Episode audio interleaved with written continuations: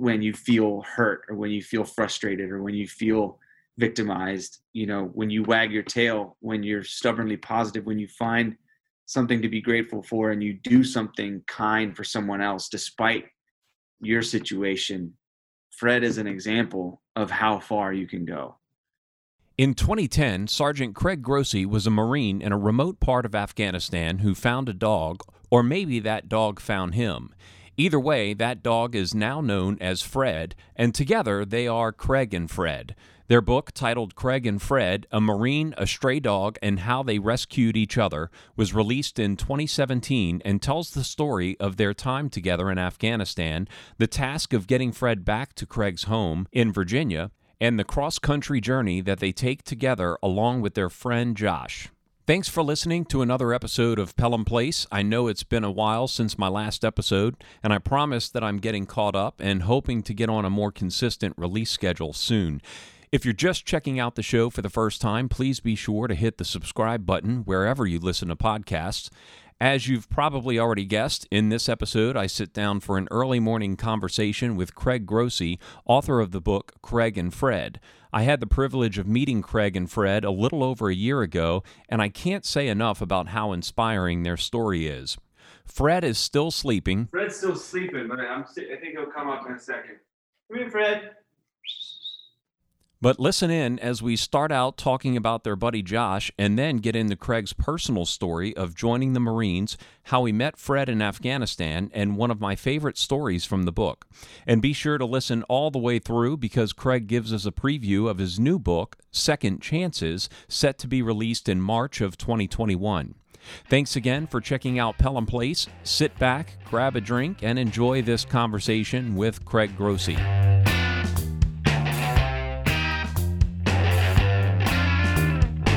I was reading the book, I wasn't really expecting the range of emotions. Mm. So, uh, you know, there were definitely some moments in the book where it hit me. Um, obviously, because my brother uh, was also a Marine, and so I hmm. know um, I can I can imagine that he had some very similar experiences, and uh, so you get to those points in the book, and you know the the emotion is there, and and yeah, I, I really appreciated that and then I love the way the uh, you know just the way the book's written, the the way that you kind of jump back and forth between chapters. It was just really cool to to follow those those journeys and each stop and and uh, you know read about the challenges and and the yeah the camaraderie that that took place during that uh, that journey.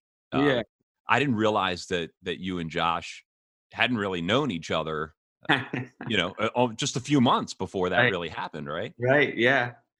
Yeah. Like I'd never, I'd never been to his apartment. He'd never been to, to mine, you know, like we had just, we had had, had some beers after class, you know, and, and I think we'd gone to like a caps game. That was like the most, you know, like going to a hockey game with me is a, if you could survive it, you know, we can be friends. But because I, I, get, I get, especially caps games, I get, I get very into it. And I think that's what kind of bonded us was he he got some tickets through his work and and we went together and and um, we were pretty pretty close after that. But yeah, we weren't we had only known each other a couple of months and um, but there when I saw him um, that night at the pug at our favorite bar um, I could tell he was just kind of like he just looked beat up, you know, and and mentally and and um I kind of felt the same way, you know, but I had, I saw an opportunity for that summer. Um, cause I had, you know, I, I, read about it, how I, the VA back pay had just come in, you know, so like I, I had gone from just scraping by, you know, like literally, you know, saving half a can of tuna, you know, in my fridge, you know, uh, to like, you know, oh, this is a good little chunk of money. It might as well have been a million dollars to me. And, and, uh, so I bought that Land Cruiser, and um, you know, which was just a dream car of mine. And um, I'm the second owner of that thing too. It's an '88, oh, wow. yeah, which is just unheard of. Um, and I still have it. She's she's resting. She's a you know she's done her time.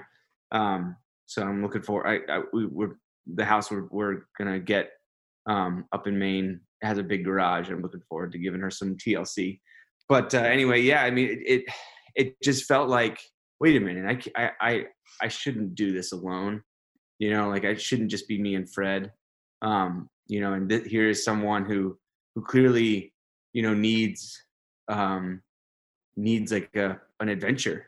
You know, I mean, Josh had, Josh was young. He's younger than me. He's like at least three or four years younger than me.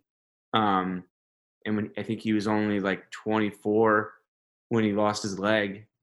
Mhm. Um, you know, that was 2009. 2009. Yep, the year before I was there. He might have even been younger than that. And you know, in his life had just like taken one kind of crazy turn after another between between you know between losing his leg and then all the follow-up surgeries, you know, and and then all of a sudden, you know, finding himself in DC after you know while he after leaving um the hospital and uh and I, it just seemed like, hey man, like let's let's go see this country that we, you know, served. Um, and and it just felt like it it totally made made perfect sense. Um, and I can't imagine that summer without him. It's an amazing story, and um, well, before we get too far into it, why don't we Yeah. uh, why don't we talk a little bit about how how you decided to get into the Marines and uh, and how you met Fred. And Yeah, we'll talk a little bit about the about the journey after. great. Yeah, um, yeah. I Marines were, you know, were not really exposed to me even growing up in DC or around in the suburbs of DC in Northern Virginia. Um, you know, I'm sure that we had neighbors who were Marines, but uh, you know, just growing up around here, service was really kind of instilled in me at an early age. Um, my dad was in the Air Force during Vietnam, um, and he deployed o- overseas um, in support of, of, of some of those missions, and um, and then got out, went to college, and then uh, became an investigator with the National Transportation Safety Board. And so he dedicated, you know, every day when he woke up and went to work, he served something that was that was greater than himself, you know, and and that was kind of what was instilled in me. And and um, and as I started to get through high school, I, you know, I realized, you know, I, I, I my grades were terrible, and uh, you know, it's just C's, C's and D's, mostly D's, and um, you know, most of my friends by junior year seemed like they had their whole life mapped out, and the idea of more school just made me sick. Um, and so I started thinking about other options, and um, the first time I really remember seeing a Marine was at a career fair at, in at my high school at Robinson High School, and and they had all the branches come, and uh, you know they all gave a slideshow and and had all these reasons why you should join their branch, and the Marine was the last one, and and he got up in his dress blues and he looked around the the crowded auditorium and was like, maybe three or four of you have what it takes, you know, to be a Marine, and if you think you're one of them, come talk to me, and he left, and that like that's that nailed me. And uh I, I love telling that story now because knowing years later knowing what i know about recruiters you know like th- that I, I like to, to to joke with myself that you know that he was running short on time you know or he forgot his thumb drive and you know like, have his slideshow with him and that was his little hip pocket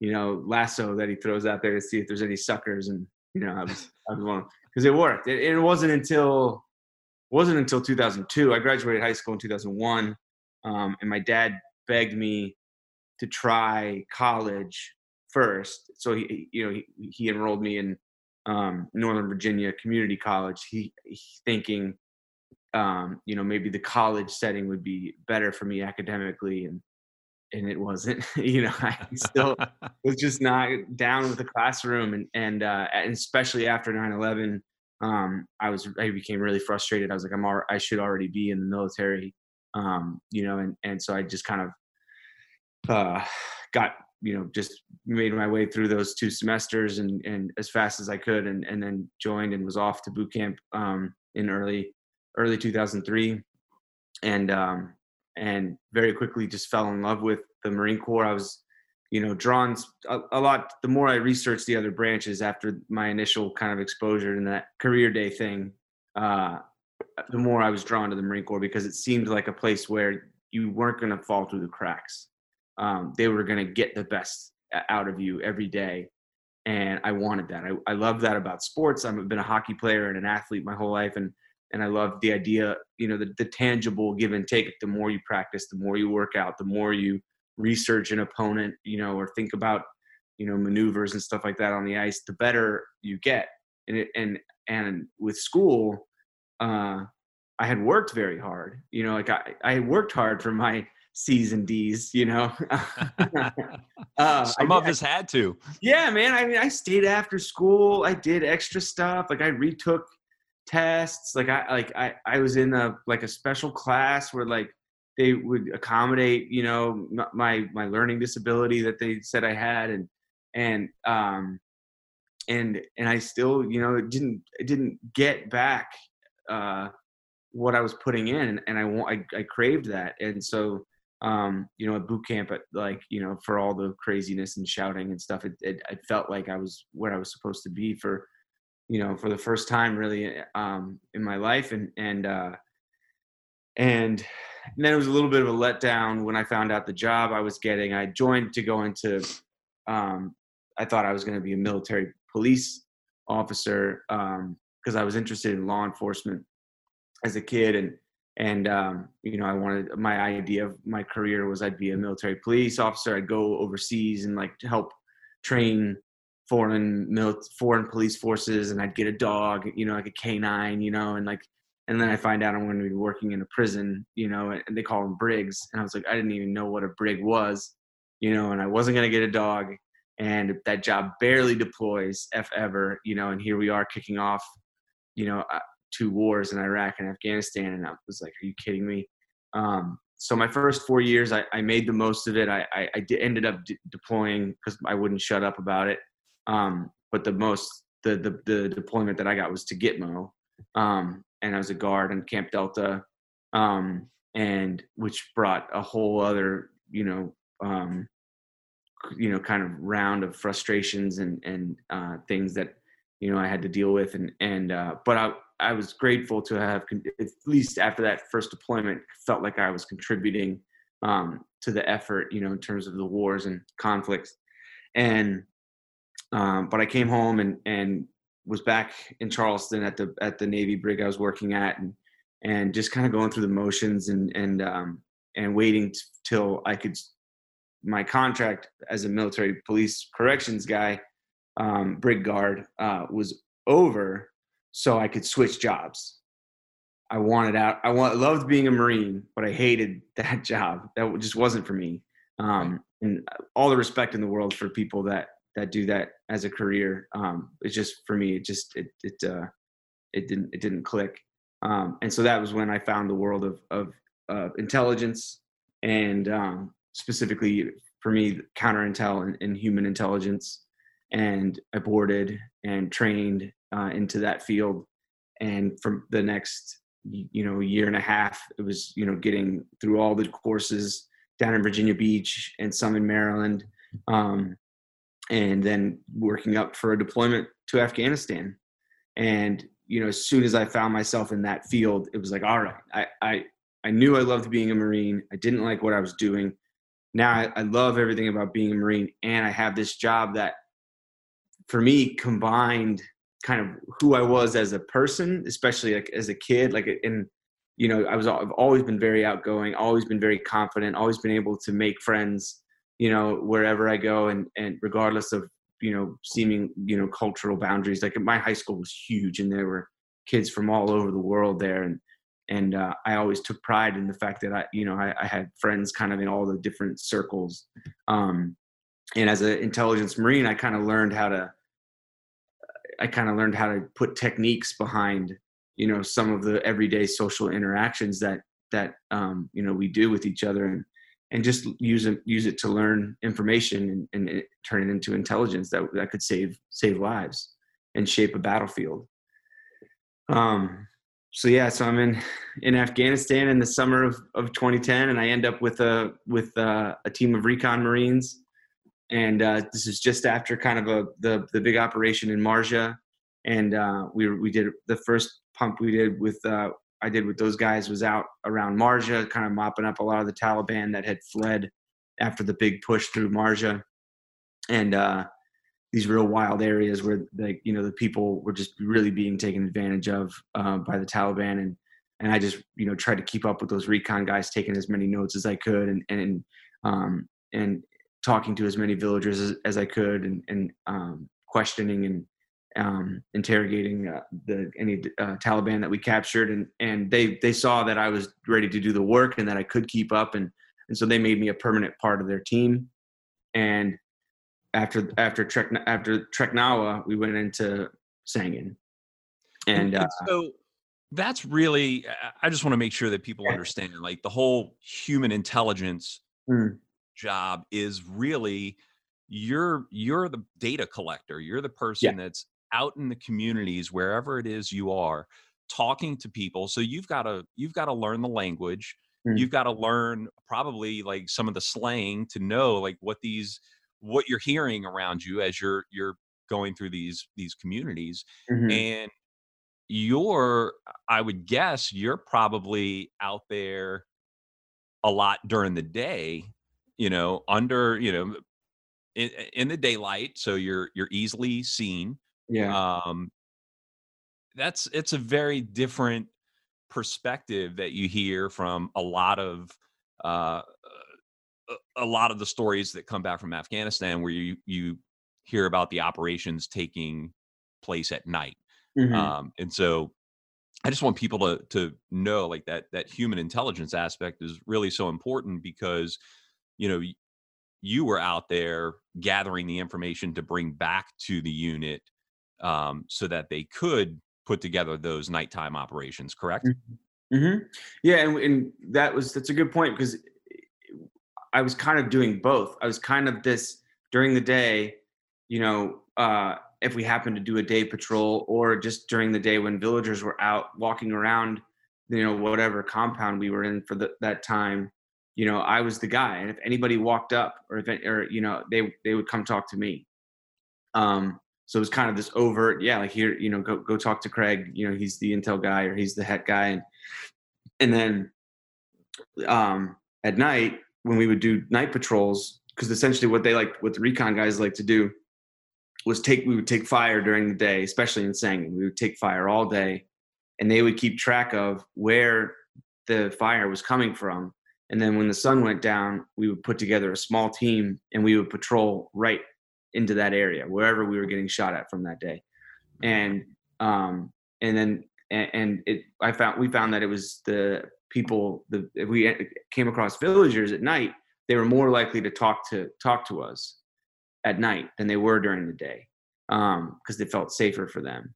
And so i got some of my best information at night but we were just knocking on doors. We were we were even if we knew there was a you know a Taliban even if we got a tip from a villager that there was some Taliban fighters in a house, we would just walk up and knock on the door, um, you know, and see what they did. Um, and uh, yeah, so it was it was like I kind of I wore a lot of hats. Um, sometimes I was just listen, you know, to to to the two Afghan uh, farmers kind of fight about land or you know, or a well that they shared or, you know, something like that and, and just kind of let them air out their grievances. And, um, and, and when it, came, when it came to the language, I learned, you know, very quickly that I was only going to be able to really pick up bits and pieces. I mean, they took us to some language courses, but they were very much more cultural courses, which I think was smart because the Pashtun is just, even the, the, the dialect in, in Helmand is, is like, you know, uh, hard for people from the other parts of Afghanistan to to to pick up. And and um, I had some incredible interpreters that I, I, got really close with. And and so for me it was I was able to to yeah like focus on some of the slang or keywords or things that guys said. And then I would maybe ask a follow up question if they said something about that. And then I could also their their body language is incredible. The way they they tilt their heads and use their hands um, and their eye contact, like the sincerity in their communication. A lot of times I'd end up holding hands with them while we talked, you know, and, and that it was just incredible to make that connection. Um, and I really valued that time um, with the people there. And, um, yeah, so it was it was just this kind of total immersive situation where I mean, I, even during the day, um, yeah, I would t- I would I would drop my guard, you know, I would put my weapon down and take my helmet off and my body armor if we were there long enough, and and um, you know really connect with with people. And and I like to think that it you know it saved saved lives, it saved Marines' lives and Afghani people's lives too, because um, they would show us where the IEDs were and stuff like that. It's really interesting to hear you tell that story and then to think of just uh, you know my own experience just traveling within the united states and knowing that when i travel um, i like to do what the locals do mm-hmm. you know and, and mm-hmm. it it's kind of that same concept you want to find yeah. out you know about the area that you're in and, and yeah um it, it's just to hear hear the way you put it, that's exactly what it reminds me of. Is yeah, you don't yeah. Want, you don't want to go to the TGI Fridays. You want right. to go to, you know, to to the local restaurant yeah, and, and exactly. eat the local food and yeah so yeah it's like the anthony bourdain of helmand province yeah yeah and and so uh at at some point your time in Sangin, you uh you came across a dog mm-hmm. yeah uh, who we now know as as Fred. I know. We should wake up. Come here, Fred. Come here, bud. I'll get up in a second. Um, yeah. So yeah, that of course, as if things weren't complicated enough and in in Sangin, I, you know, this here comes this funny, uh, this funny little dog trotting across the battlefield, and we had all spotted him at one point or another. Um, those first two weeks were were pretty intense um, you know the taliban were really they had a lot of resources they had a lot of numbers they had great cover and concealment um, to launch uh, attacks on our on our spot and um and I, through you know the grace of the grace of god some luck and what i really attribute to just a really incredible leadership and bravery from those recon guys we didn't lose a guy. Um, while units around us, you know, hadn't been as lucky, um, those guys were able to, where we would have, you know, 150 to 200 fighters attacking our little compound the best we could have just because of how the compound was laid out and there's only two rooftop positions that would face the, the where the attack was coming from we could maybe have eight marines fighting back Wow. And that's that takes that takes a lot of things, but the biggest one I think it takes is discipline. Because they would let them they would let them get comfortable. They would let the Taliban kind of fall into place and and maybe think that they had them pinned down. Meanwhile, they're communicating the whole time about and exposing themselves to so they could see, you know, where they were moving and shooting from, and then and then when we would if we did call in artillery or when we did return fire we knew they knew exactly where to point everybody's guns and that was just incredible. Um, and after about two weeks the taliban was like we heard them you know talking over the radio like just don't go don't fight those guys. Like fight go down the road you know and fight somebody else. Like it's don't just they started just literally avoiding us. And they started to just instead of fighting us they just emplaced ieds they tried to, to li- they tried to limit our movement, so they, they were just out there in placing IEDs, just a huge belt around us, and um, and yeah, in the middle of all that was this dog, um, you know, and, and I'd be cleaning my gun and uh, getting some water, and and I'd see him kind of trotting around, and it would always just make me smile because he was so unlike any other dog I'd seen, um, and just so unlike his environment. Um, you know he had this glow about him and this this it was like he was gliding you know through the dust um, and it just made me made me smile and so um, yeah after after everything kind of calmed down i walked over to him and and uh, you know I, I i just couldn't help it. I i you know i had a piece of beef jerky and i was like let's just see. Let's see what he does you know and and i've always been a dog a dog lover and uh, although I'd never had one of my own um, my dad my dad said uh, you know I couldn't have a dog when I was a kid because he would you know the classic dad line is you know I'm going to end up walking it. I'm going to end up taking care of it. So I and I could never quite get past that no matter how hard I tried um, and so I I go walking towards him with a piece of beef jerky, and and I hear this thump, thump, thump, thump, thump, you know, and and uh, he's wagging his tail, and I was about to turn around because as I got closer to him, he was covered in bugs. I could see, you know, all the bugs crawling on him, and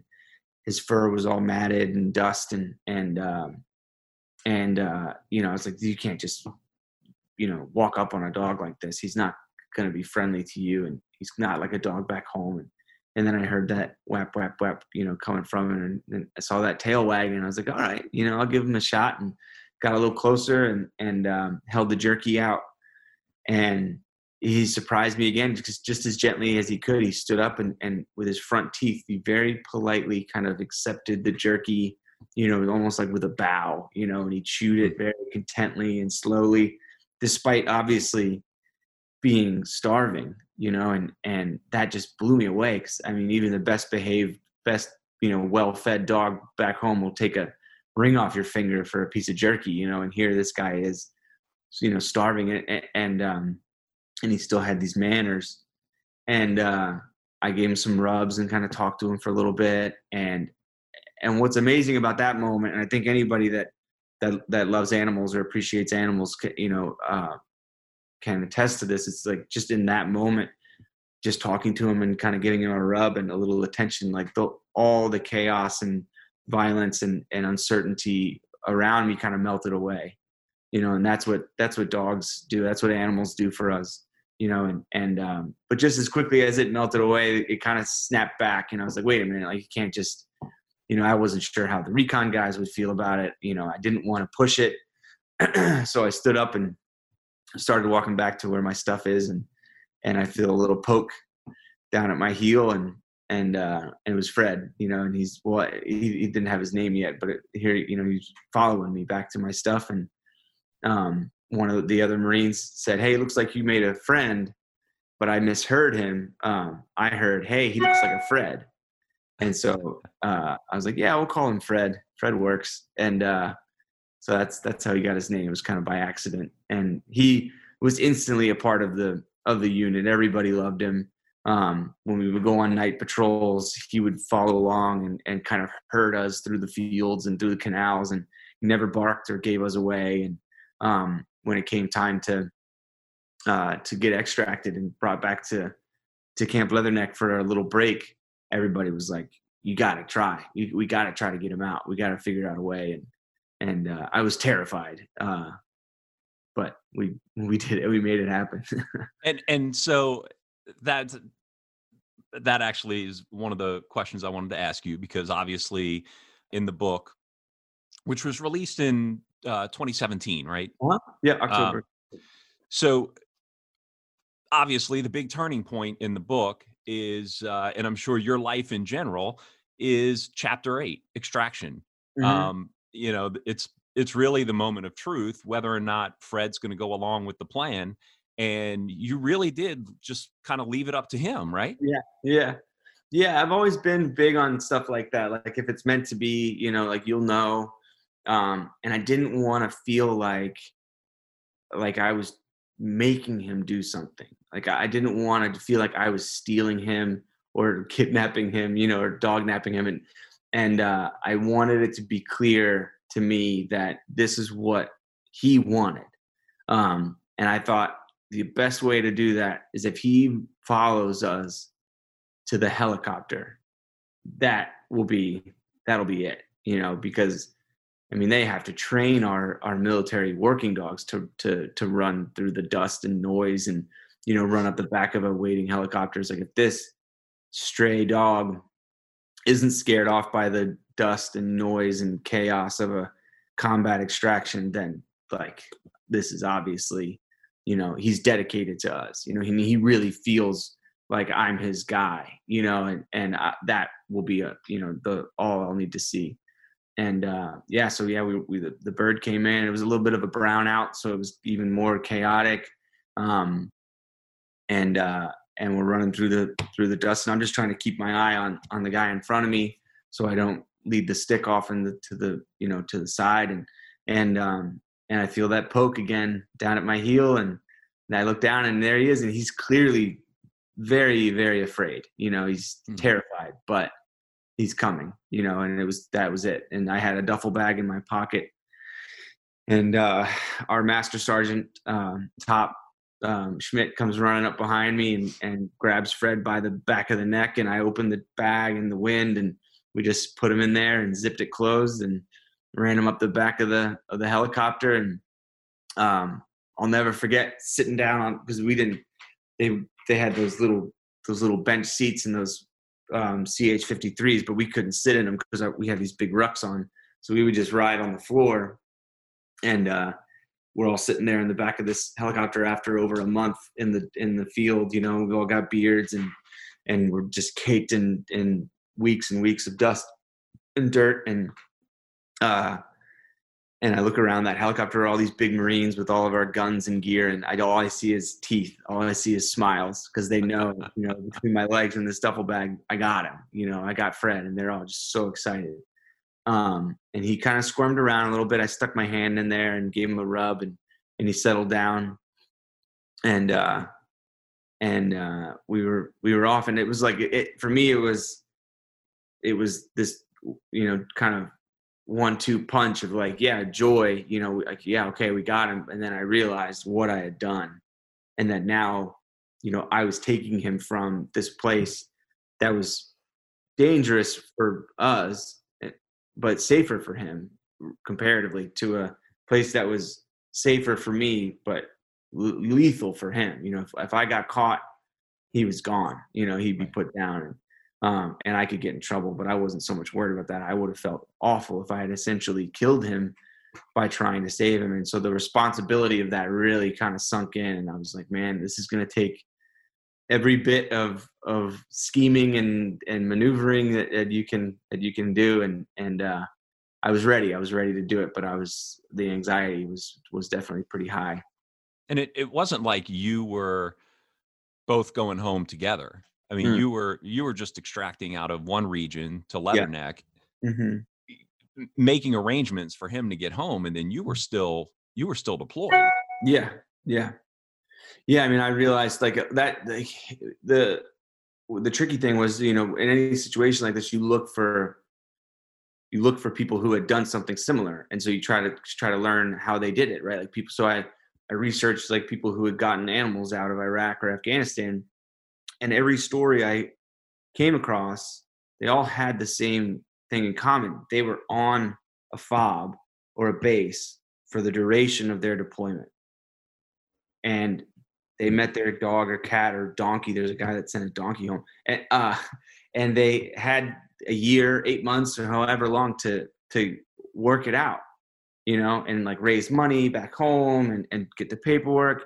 And I yeah, I didn't have that that luxury. We were on Leatherneck for like two weeks at a time, and then we were out to Sangin, and then back and back and back, you know, and, and I was like, yeah, the only way I'm going to get this done is is is to be a little shifty, you know, and be a little, uh, um, you know, just to push the limits. I think of of of uh, you know of our the ethics, I guess you could say, or whatever. You know, like I, I just was going to have to just get it done. I didn't have the luxury of time, and uh, and so yeah, it came down to a lot of luck though because the guys there was a um, uh, a contingent of DHL workers from the shipping company that had that had literally set up shop while we were gone. Like they weren't even there when we left. Oh, wow. um, and they were they were my saviors. They were Fred's saviors because they they're the only option for shipping that I could have used because the postal service, you know, is run by the the DoD. So um, these guys were all from the Philippines and different African countries, and like they they loved Fred. You know, they loved the idea of of taking care of him while I figured it out. So, um, you know, I, I snuck him over there, and and they they brought him in, and and I had to go back to Sangin after after a week and a half, two weeks. I don't remember exactly how long it was, and um, and they watched him for me, and and um, and I ended up getting hurt on the next mission to Sangin, and and that ended up being a blessing because I got I came out earlier out of the field a little earlier and had to recover from a um, you know a blow to the head and and um, but then you know it was just a matter of um, getting through that and then I could take care of the paperwork and and get the get the kennel and get him on the plane and get him out it's an amazing story. Mhm. Um, Thank you. I- you know, we we definitely don't want to don't don't want to have you recap the whole yeah, uh, process. eh, Right. I definitely tell people that uh, you know if if you haven't read the book, go read this book because uh, what happens through that process and and the people that were involved and the way that that people um, got behind uh, you and Fred to to make this work was just amazing in itself. Um, but then eventually you you come home. Uh, Fred's already at home and and being taken care of by your dad of all people. yeah, made himself right at home too. Yeah. and and you come home and you go uh you go to Georgetown, right? yeah. Yeah. After after I I uh, I transitioned out of the Marines, I got a job with the DIA um, and did that for like about two years and was just became kind of frustrated um, for my own reasons, you know, and and uh, just didn't feel like I was getting anywhere. Uh, I think I had a misguided kind of perception of how long that trajectory of that career would take, and I- but I, for whatever reason, I just didn't feel um, like it was the right place for me, and and and yeah, and I, I on a whim kind of applied to Georgetown, you know, uh, you know, almost hoping that I would wouldn't get in, so I could you know continue to kind of hate on college, you know, and be like, college isn't for me. But then I get in, and I'm like, oh, well, I guess I gotta go, you know.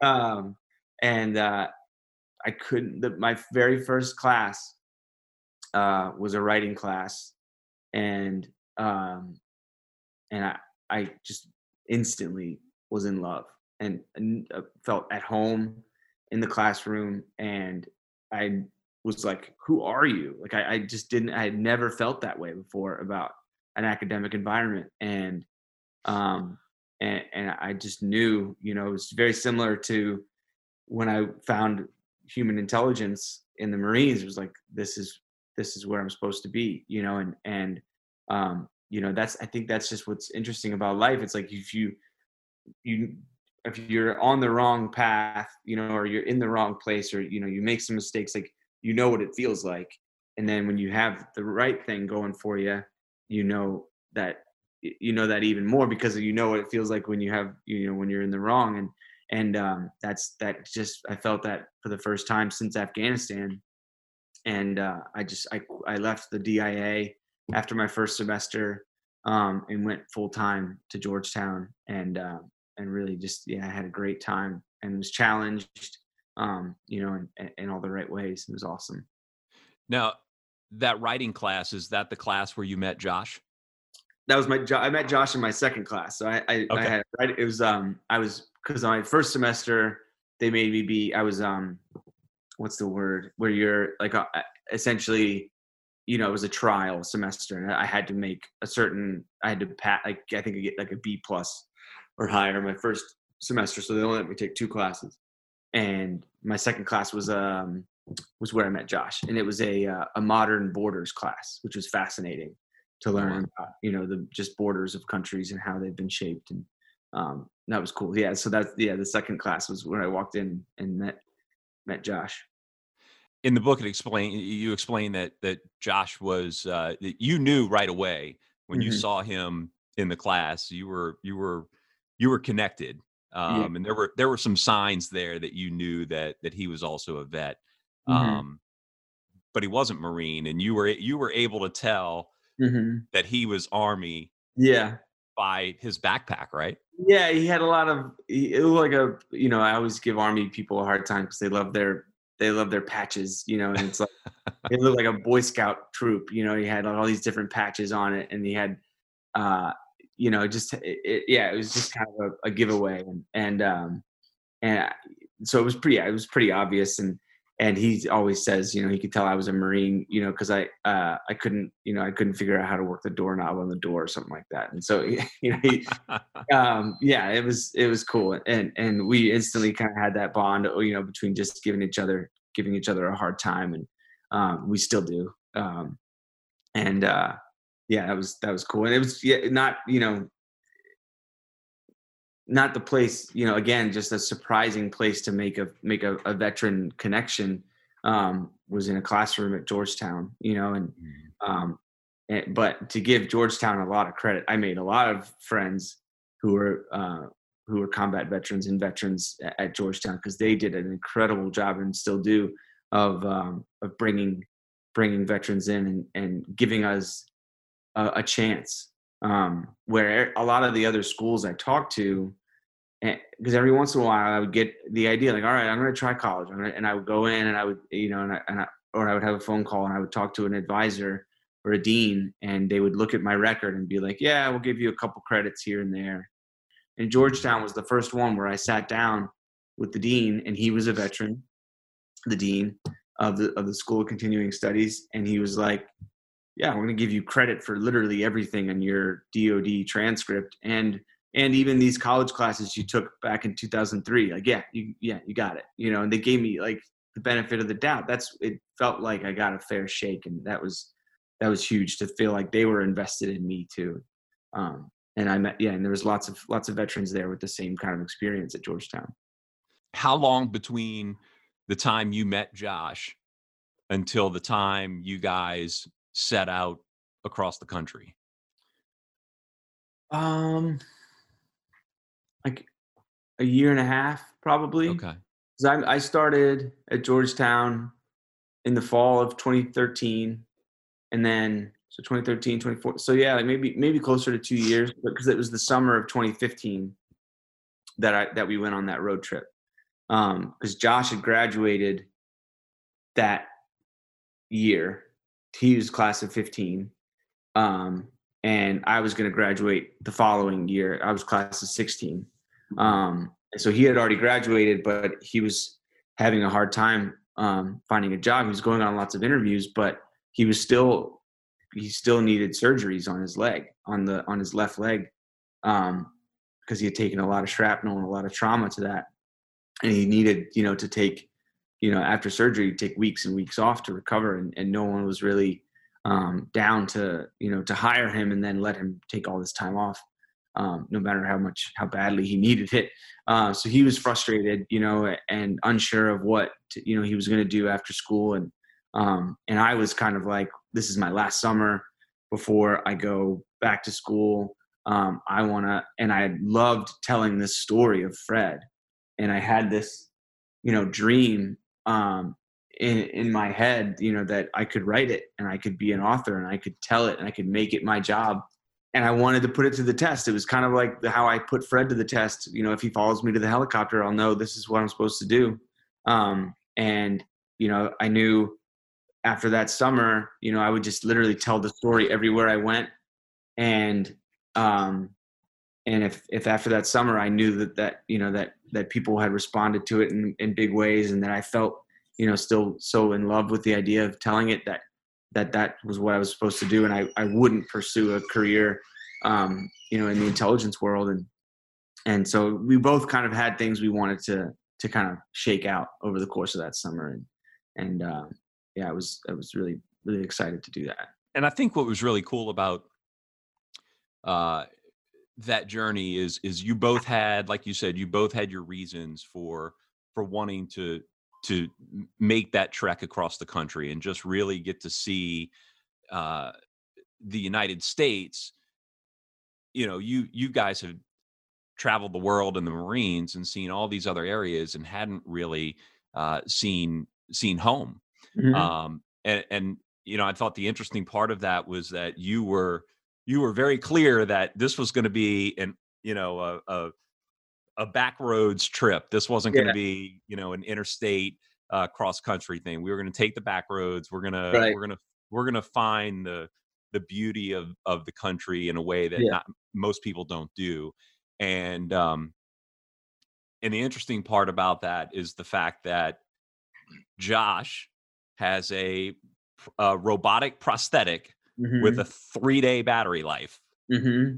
And it, at one point in the book, that actually really comes into play, mm-hmm. um, where the, the, the battery uh, almost doesn't make it, right? Um, or, or or doesn't make it really. I think. It, yeah, it was yeah, it was the and he it, it, broke. Yeah, it was when we were in mm-hmm. Redwood National Forest, and we had hiked a long hike in, um, found a campsite, but and and um, he knelt down in, a, in like a little gravel bed near a riverbank to put up a tarp because it started to rain, and um, and he got some little stones in the joint in his in the knee, and it just threw the whole thing off.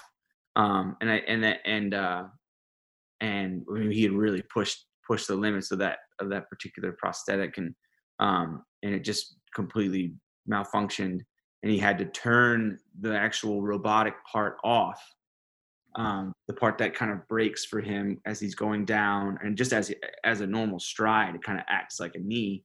Um, he had to, to turn that part off. And then the next day we were planning on spending a couple you know two days out in the redwoods.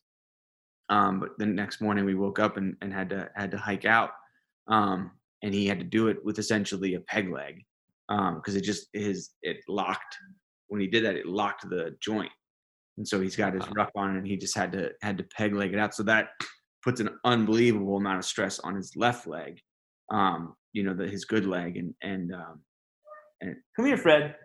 Oh he's up. Hey buddy. Hey good morning. Come here say hi Jason. yeah.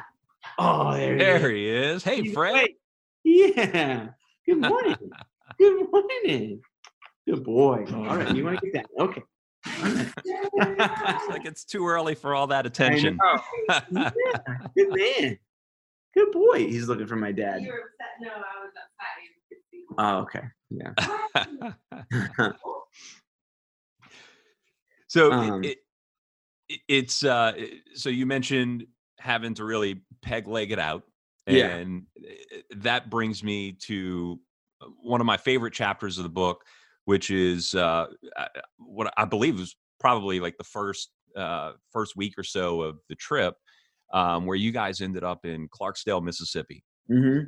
So the chapter is is chapter five. It's titled "The Delta Blues." Mm-hmm. Um, and me being from the South, I I, I love some blues, and um, wh- I, I, knew right away that there was going to be a good story here. Yeah. And uh, so the way I understand it, you guys ended up at at you got checked into to a, a motel. Mm-hmm. Um, left Fred. Uh, you guys went out to get some food and, and listen to some good music and yeah. really get the the experience you expected and ended up in another juke joint. Yeah. Well, because we had heard about, I think it was some, you know, I love, I love a travel show. I think I, I already referenced Anthony Bourdain. Like I love all those travel shows, and I had seen on one of, I think it was an Anthony Bourdain where he went to Morgan Freeman has a juke joint down there, and uh, so we we aimed for that one, and and we went in, and it was it was very cool, very interesting, but very much kind of a recreation, I think, of what that area is is famous for, among other things, and you know just because you could tell it's like it was kind of like being in a cracker barrel where everything is you know is made to look a certain way but it what but it wasn't you know it hadn't earned that that that kind of tinge that you know that comes with time you know you can't recreate the the effects of of time. And and as we were leaving you know we had a couple drinks and got a bite to eat and listened to an incredible performance um at at at, that joint. And uh as we were leaving we heard sound kind of just oozing out of another spot further down this alley. And uh it wasn't really an alley it was just an, another side street. Um and it just was this little place that just seemed to kind of be thumping with with the, the beat and uh, and and the guitar and we, we heard it before we saw it which was kind of kind of cool because if you could have just walked right by it um, if it if it hadn't been for the sound coming out of it but there was no sign you know there was just a little red light out front and this it, it's one of those we've all been to those places where you're like is this it is this okay? You know, because like, it's not welcoming, you know. Um, and it was this corrugated metal door with a piece of rope on it, and you pulled the rope and it opened up and and and just you just got hit in the face with with music you know and wow. and um and we knew all right this is you know we found it you know like the ceiling is like super low you could just touch it with your hand and the the guy behind the bar was this you know this big this big big black guy with like awesome sunglasses on and there weren't even any refrigerators and he just had coolers behind the bar if i remember correctly and it was just they were just iced down coolers you know full of beer and, and wine and and uh, we were like all right you know this we're here you know and we sat there for hours just listening and and and talking to everybody we could and um and we shut the place down.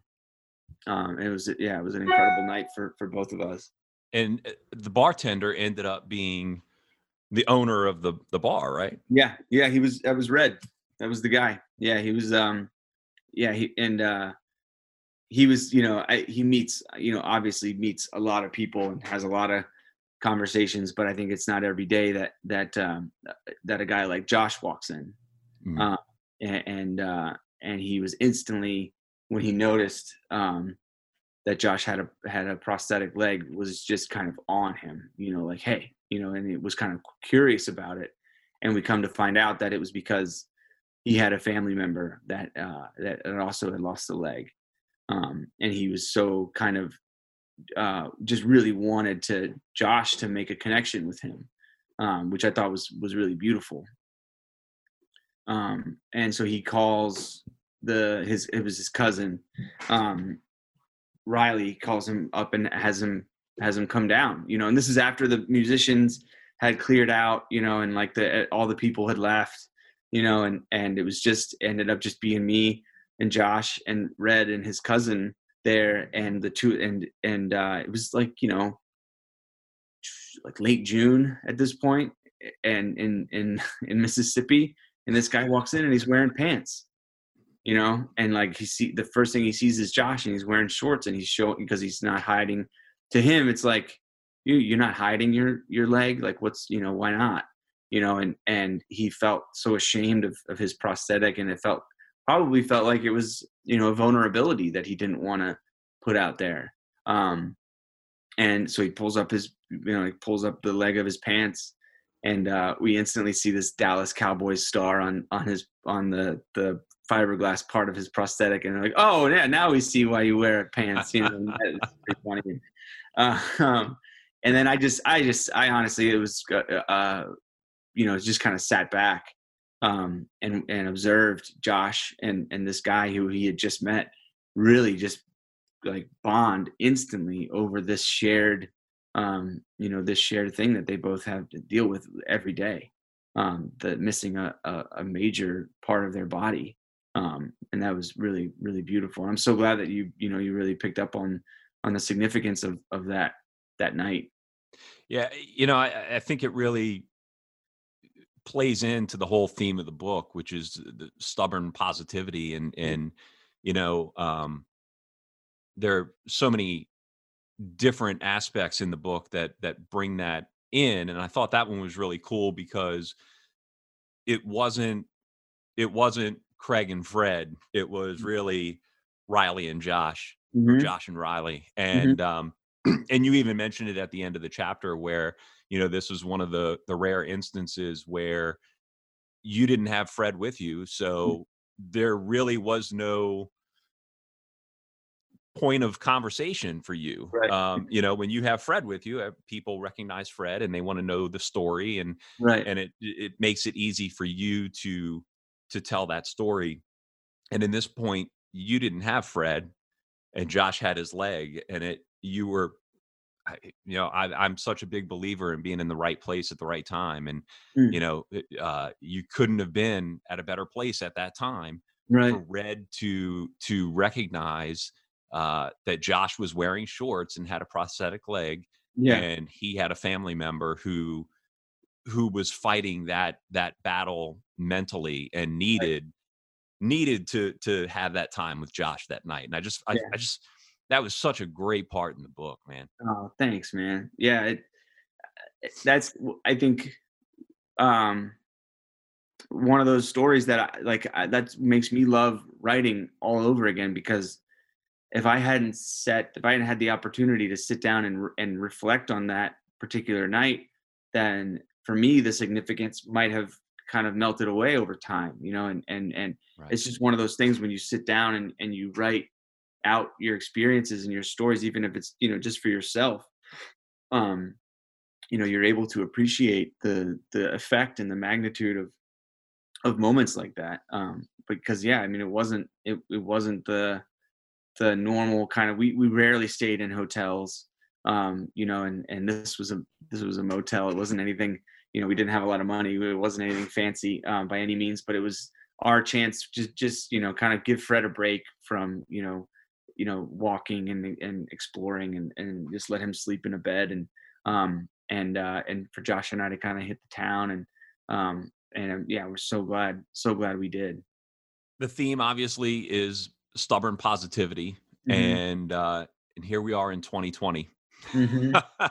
yeah what has happened in in our lives uh in the last four four months or so yeah um has affected everybody in in many ways but all in in very similar ways what do you what do you tell people uh or what would you what would you tell people um in starting to find their way back you know mm. some people have dealt with uh with unemployment um mm. some people are are just trying to figure out how to make ends meet now um other people you know there there are many challenges that people are facing uh, mm-hmm. uh now obviously what do you tell people um now to just keep them going yeah that's that's great and, and a great question and an important um, thought. And I think, you know, for me, I, have been so lucky um,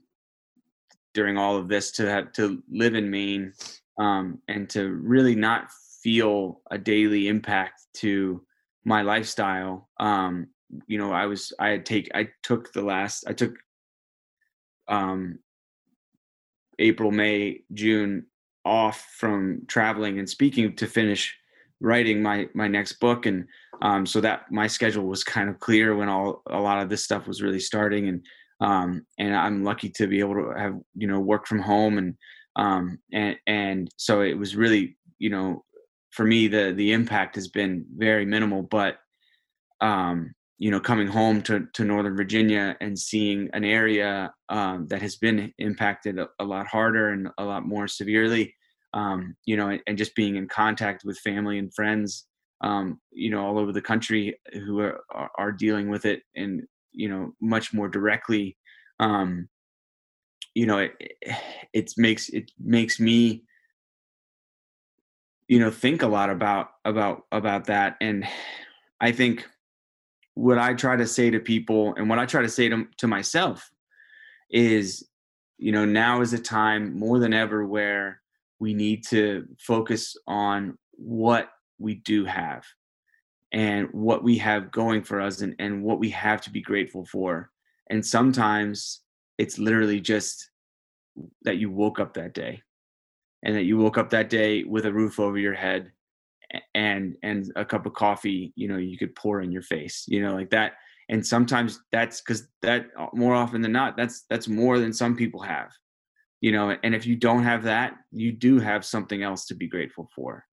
Um and and as hard as it is for me to say that when i have when i have more than enough you know to be grateful for um you know i remember what what it was like to to to live you know kind of day to day and and uh, that's kind of what we're all doing now. We're going day to day. It's like feels like every day you wake up and you have to put on your armor and you have to to to face these challenges that you never thought you'd have to. Um, but I, I think, um, you know, as a country and, and as people, we we're very much equipped for this. Um, you know, we we we're we're we're supposed to be this culture that is is compassionate and and loving and supportive of everybody regardless, right? And and I think this virus is a test of that. And despite what I think we're being told, you know, in the media and, and stuff like that, you know, and I, everybody wants to finger point at everybody else, but we're doing a, I think culturally, we're we're doing okay. We're doing a good job, and as long as we continue to to think about um, the the duty that comes with being an American. And the the the the the fragility of our way of life uh, is you know is a is hanging in the balance. Um and it's on display you know to to all of us. Um and i hope that that one of the good things that comes from this is that we all see that very clearly. And and um and going forward it will be something that we really value truly as a country you know because those of us that have served and, and those of us that you know have you know even just traveled to other parts of the of the world uh you know you see how people how people live and, and a lot of it's beautiful but a, but a lot of it is you know very restricted. And, and just the idea that Josh and I and Fred could just get in a car and drive as far as we did uninhibited by any borders or any laws or any restrictions is incredible and it's rare in the world you know? And, and i remember like coming across people from europe and all over the place on on that on that summer you know and and they were like yeah we, this is our vacation like we're from germany and and we wanted to come to america and rent an rv and they they flew into you know into dc and they rented an rv and they're and they were going to drive it across the country and fly home you know and um it's this it's it's okay to take it for granted because that's kind of the how free we're supposed to be you know like we can take that that kind of thing for granted but now we're in a moment in time where you know we really have to um have to take stock of of of what we have going for us and be stubbornly positive um you know which which is isn't easy um but it's important you know and we have a duty to to take to take this seriously you know if not for yourself for for your neighbors and for your family and for your community and, and for your country. I, am confident that it's nothing we can't we can't handle um you know when, when we just remember that you know we're we're a unified country and we're very different people and that is what makes us so special you know and and it's there's nothing like it in the world. We all share the the same responsibility now and um you know as i think as, as long as everybody remembers that and and sticks together uh, we'll definitely get through this that's for sure.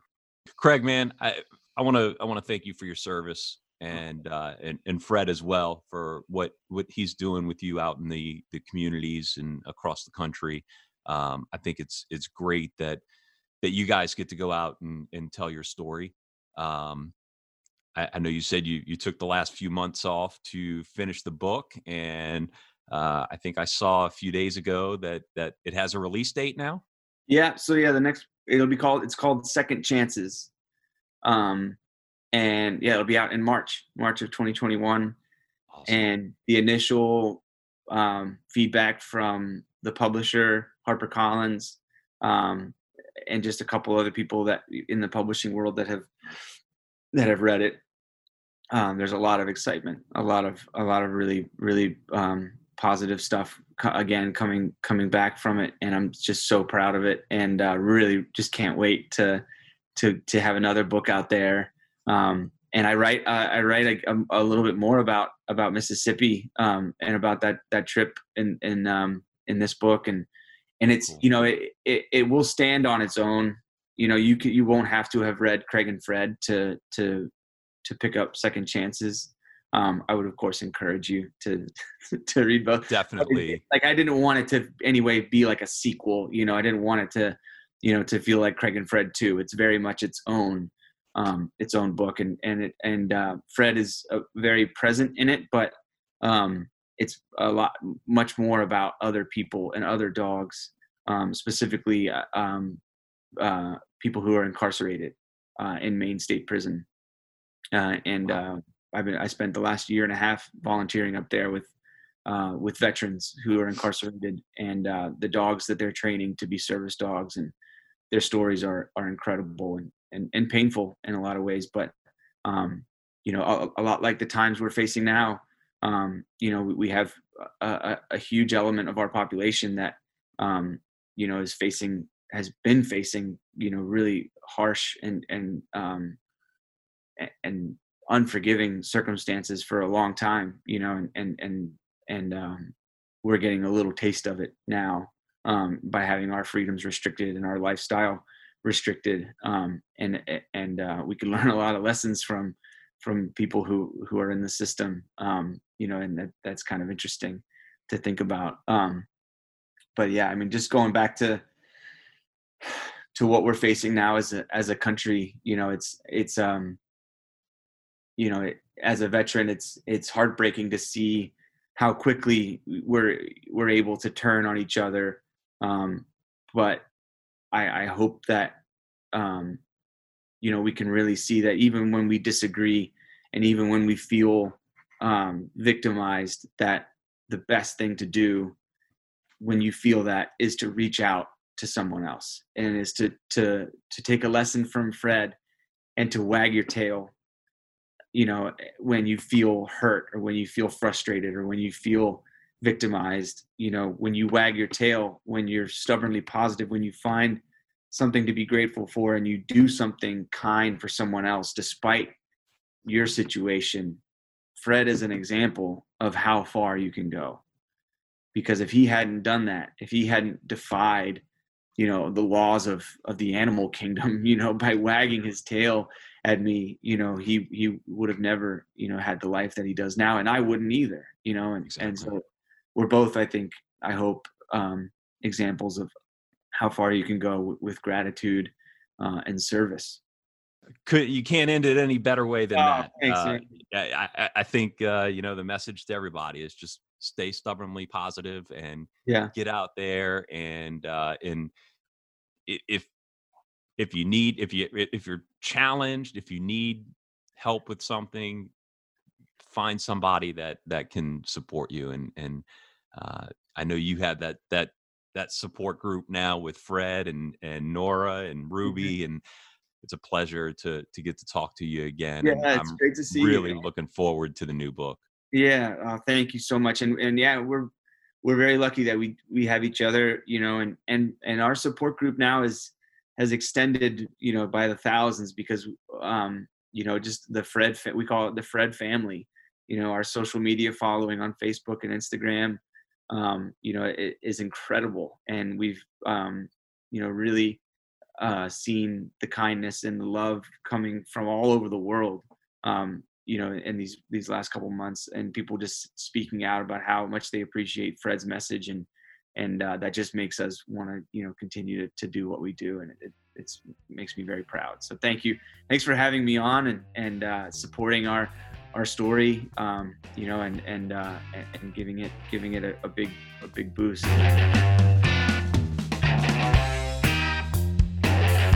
I want to thank Craig again for his service to our country and his time to record this conversation. Be sure to check out the website fredtheafghan.com or at fredtheafghan on Facebook and Instagram. Don't forget to subscribe to Pelham Place wherever you listen to podcasts, and be sure to email me feedback or suggestions to pelhamplaceshow at gmail.com. Thanks again for listening, and be safe.